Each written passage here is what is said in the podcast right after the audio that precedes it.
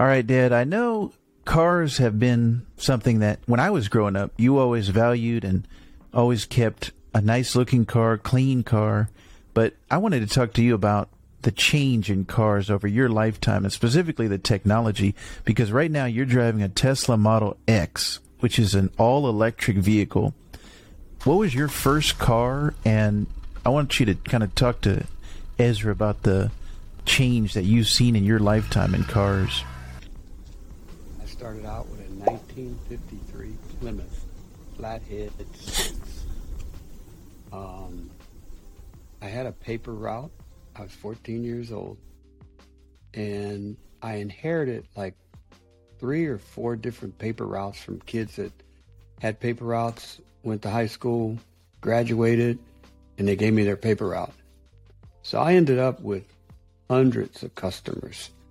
So I had this wagon and I had a box, a flower box. It was about, oh, four feet long.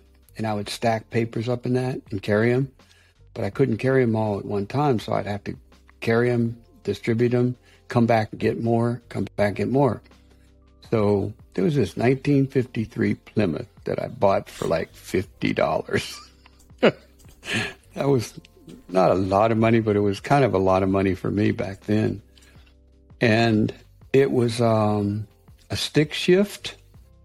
And I'm sure that people won't understand all of this, especially Ezra, what's a stick shift. It's a gear shifter that you use to drive your car to change the gears, which is now automatic. Everything's automatic now. If you have a clutch and a brake, there's something old about your car because nowadays they're not even going to have accelerators anymore. So a lot of things are changing. But back then, I had this four cylinder gas combustible engine. Um, that would get about maybe 50 miles to the gallon. And back then, gas was 15 cents a gallon. So I'd go get 20 cents worth and drive my car around on my paper route. So I didn't spend a whole lot of money on gas. But the car didn't have a floorboard.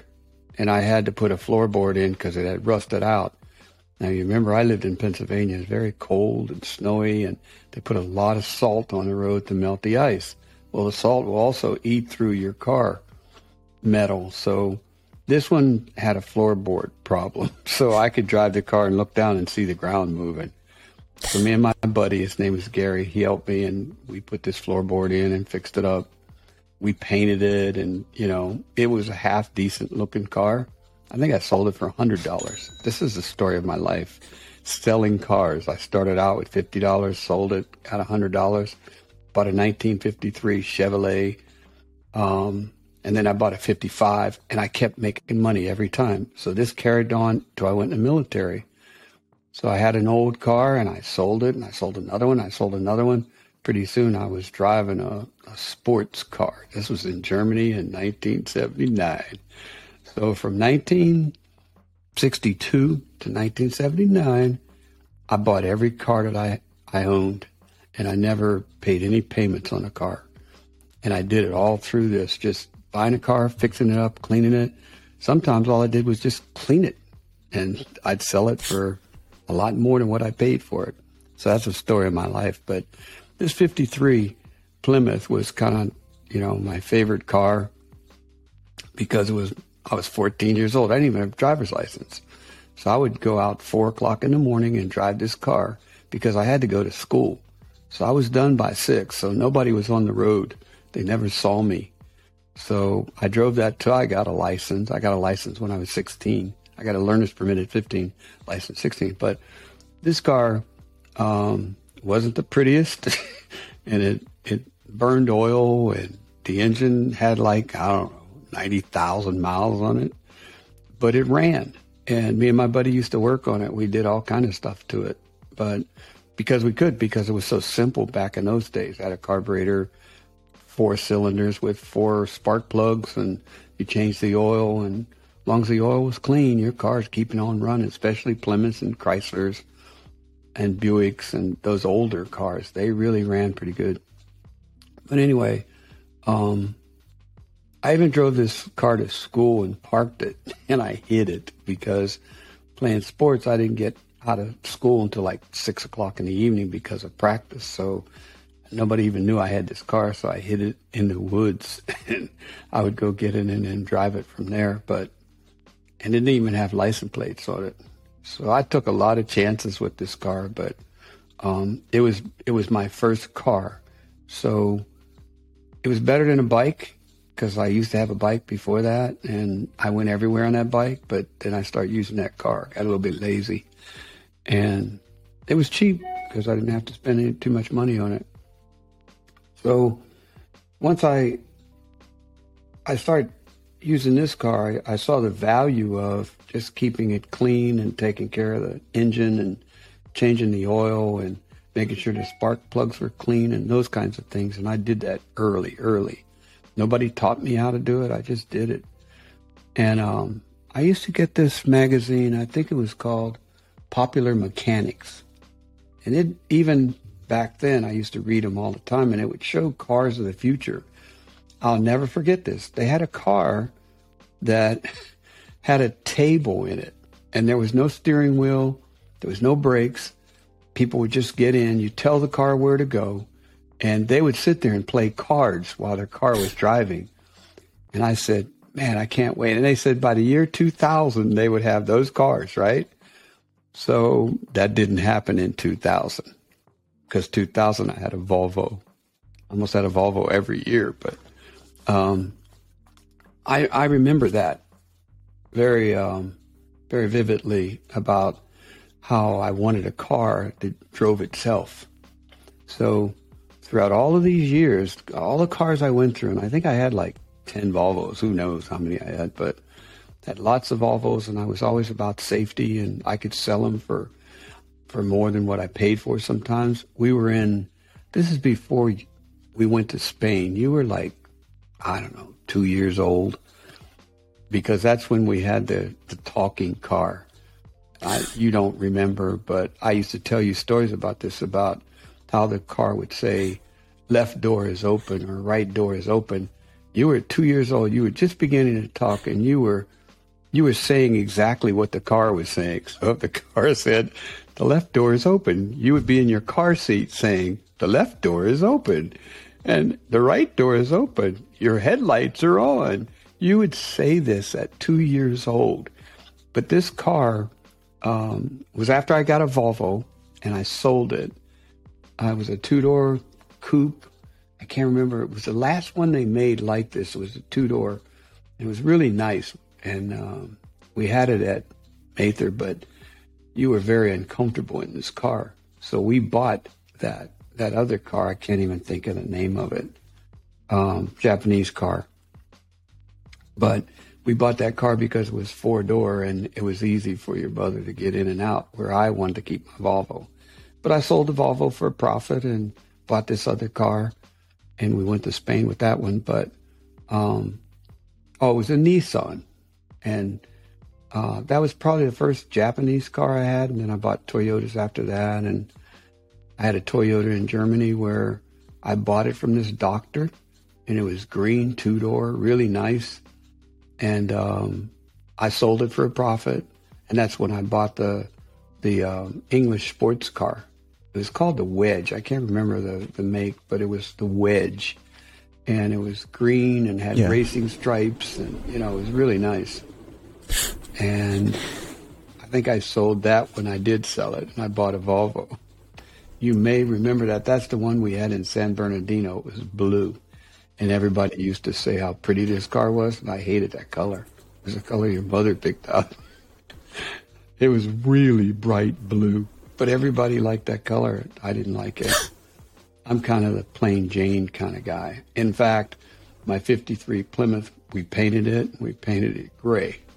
And back in those days, people were driving yellow cars and orange cars and purple cars. My car was gray. but I didn't want anybody to see it anyway, so probably nobody noticed it anyway because it was ugly to them, but it wasn't ugly to me. But that was the beginning of me getting cars and understanding value and, you know, taking care of them. Um, again, nobody told me that. Um, the people that raised me had a I think it was a Chrysler, I'm not sure, but it had a push button and they wouldn't let me drive it until I was about 17 because they had, they probably they had to go somewhere and they needed me to drive, but it wasn't just for me to drive, but it had push buttons. And back in those days, you know, to have a shifter on the, on the column because they had shifters on the floor, but I had a shifter on the column where you'd shift a one, two, and three. And you have to push in the clutch and you can go. But this car that they had had this dynamic flow transmission and you just pressed the button and that was the latest thing out. You pressed the button and you know the car would go into gear. So you could put it in drive and then you just go.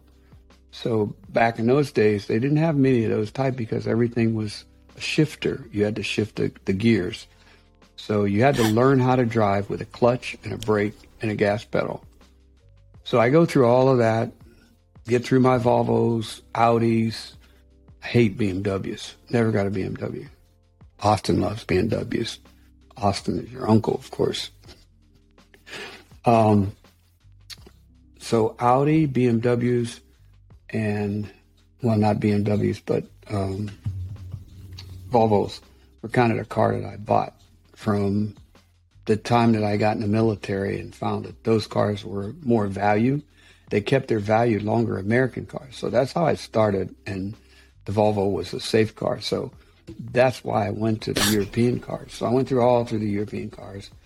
And then one day, you start telling me about a Toyota that was electric.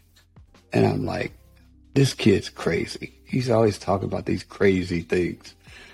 And so I didn't pay much attention to it, but you just kept on talking about it, talking about it. And we needed to buy one of those cars. We needed to get one of those kind of cars. And and so once I started looking into it, and and you know what that was, the Prius. And so you know it's like okay, we could try a, a electric car. It wasn't all electric; it was just partial electric, but it did save gas, and it wasn't the prettiest car on the yeah. road, but mm-hmm. it was clean, and I could sell it for a profit, or pretty much the what yeah. I paid for it. So we bought that Prius. I think we gave that Prius to you. I'm not. I can't remember. Do you remember? So I think that may have been your first Prius. But did we buy that in Hawaii? Yeah. So then I went back to Volvos. but that was a pretty good car, actually. And um, it was very economical.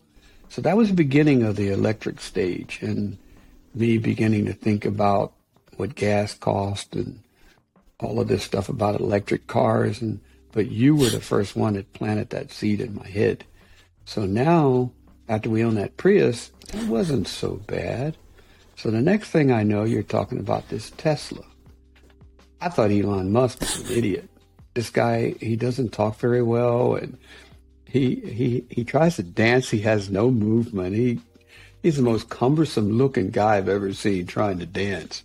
Puts on cowboy hats now and big glasses and wears boots, and he still looks like an idiot. But the guy is super smart. So you start telling me about Tesla, Tesla, Tesla, Tesla. We finally bought a Tesla. So then I guess my first Tesla was that Model X. And at first, I really didn't, it was different. And I, I didn't like it. It was okay. But I love my Volvos and my Mercedes and my Audis. And, but once I got that Tesla and you begin to see the value of, you know, uh, the speed, the, the, the visibility of it. I mean, it's the appearance is very good. Um, the electricity that you use is very limited. You don't pay a lot of money. The car is fast, and everybody wanted one. So I began to like the Tesla now. I still like my Volvos. And as you know, now Volvo has an all electric car. And if I didn't have this Tesla, that's probably what I would buy. But um, electric now is, is the way things are. And, you know, it has one pedal, no clutch. You don't shift the gears. In fact, it doesn't even have a transmission. The 53 uh, Plymouth that I had had a transmission. That's what you shifted when you shifted the gears. Very cumbersome and You could have lots of problems with them. Teslas don't have that kind of problem. So once I migrated to electric car, I've kind of given up on combustible engine cars. I think they're polluting the planet, just like Elon Musk said. Um, we're running out of resources. Oil is going to not last forever. So they're going to have to find an alternative, but but mostly it screws up the planet, the air. So when Ezra grows up, hopefully everybody will be driving everything but combustible engine cars. They'll probably be in museums and people will wonder what it was like to drive a gas car. So Ezra might be in that situation by the time he grows up. But probably by 2030, there'll be 80% of electric cars, 2035, something like that. Um, that's the way they're going. And so now I drive another Model X, and uh, his grandmother has a Model Y, and so we're completely electric. So all the way from a 1953 Plymouth through tons of cars. I even want to talk about all the cars I had because I've had so many. But I probably had more Volvos than any other car. But that seemed to be the most reliable car on the market, and it's safe, and uh, the resale value is very high. So with Tesla, that was the other reason that I went with Tesla because the resale value is very high. But the same year, I always, I don't know if I talked to you about this, but you could buy a brand new Cadillac and cost you almost the same amount as a Tesla. Within three to five years, that car is worth maybe $12,000, $16,000 at the most. And the Tesla's at 78 or 80,000 when you've paid $100,000 for the car. Why would I buy a car and in five years it's worth $16,000 or $20,000 if you kept it up? You didn't put a lot of mileage on it, but most people beat up their cars. And so you don't get a lot of money back. So the Tesla was the way to go for me because of the value and uh, the technology and how everything is now. Soon, going back to my uh, Mechanics Illustrated magazine, there'll be no gas pedal. You'll just have a brake. And even Volkswagen doesn't even have a steering wheel. They're working on that already. So by the time Ezra's driving, he probably gets in the car, programs it, tells it where to go, and it'll take him right to where he wants to go. And he'll be playing cards on a table in his car while it's on the way to his destination. Something I saw when I was like 12 years old.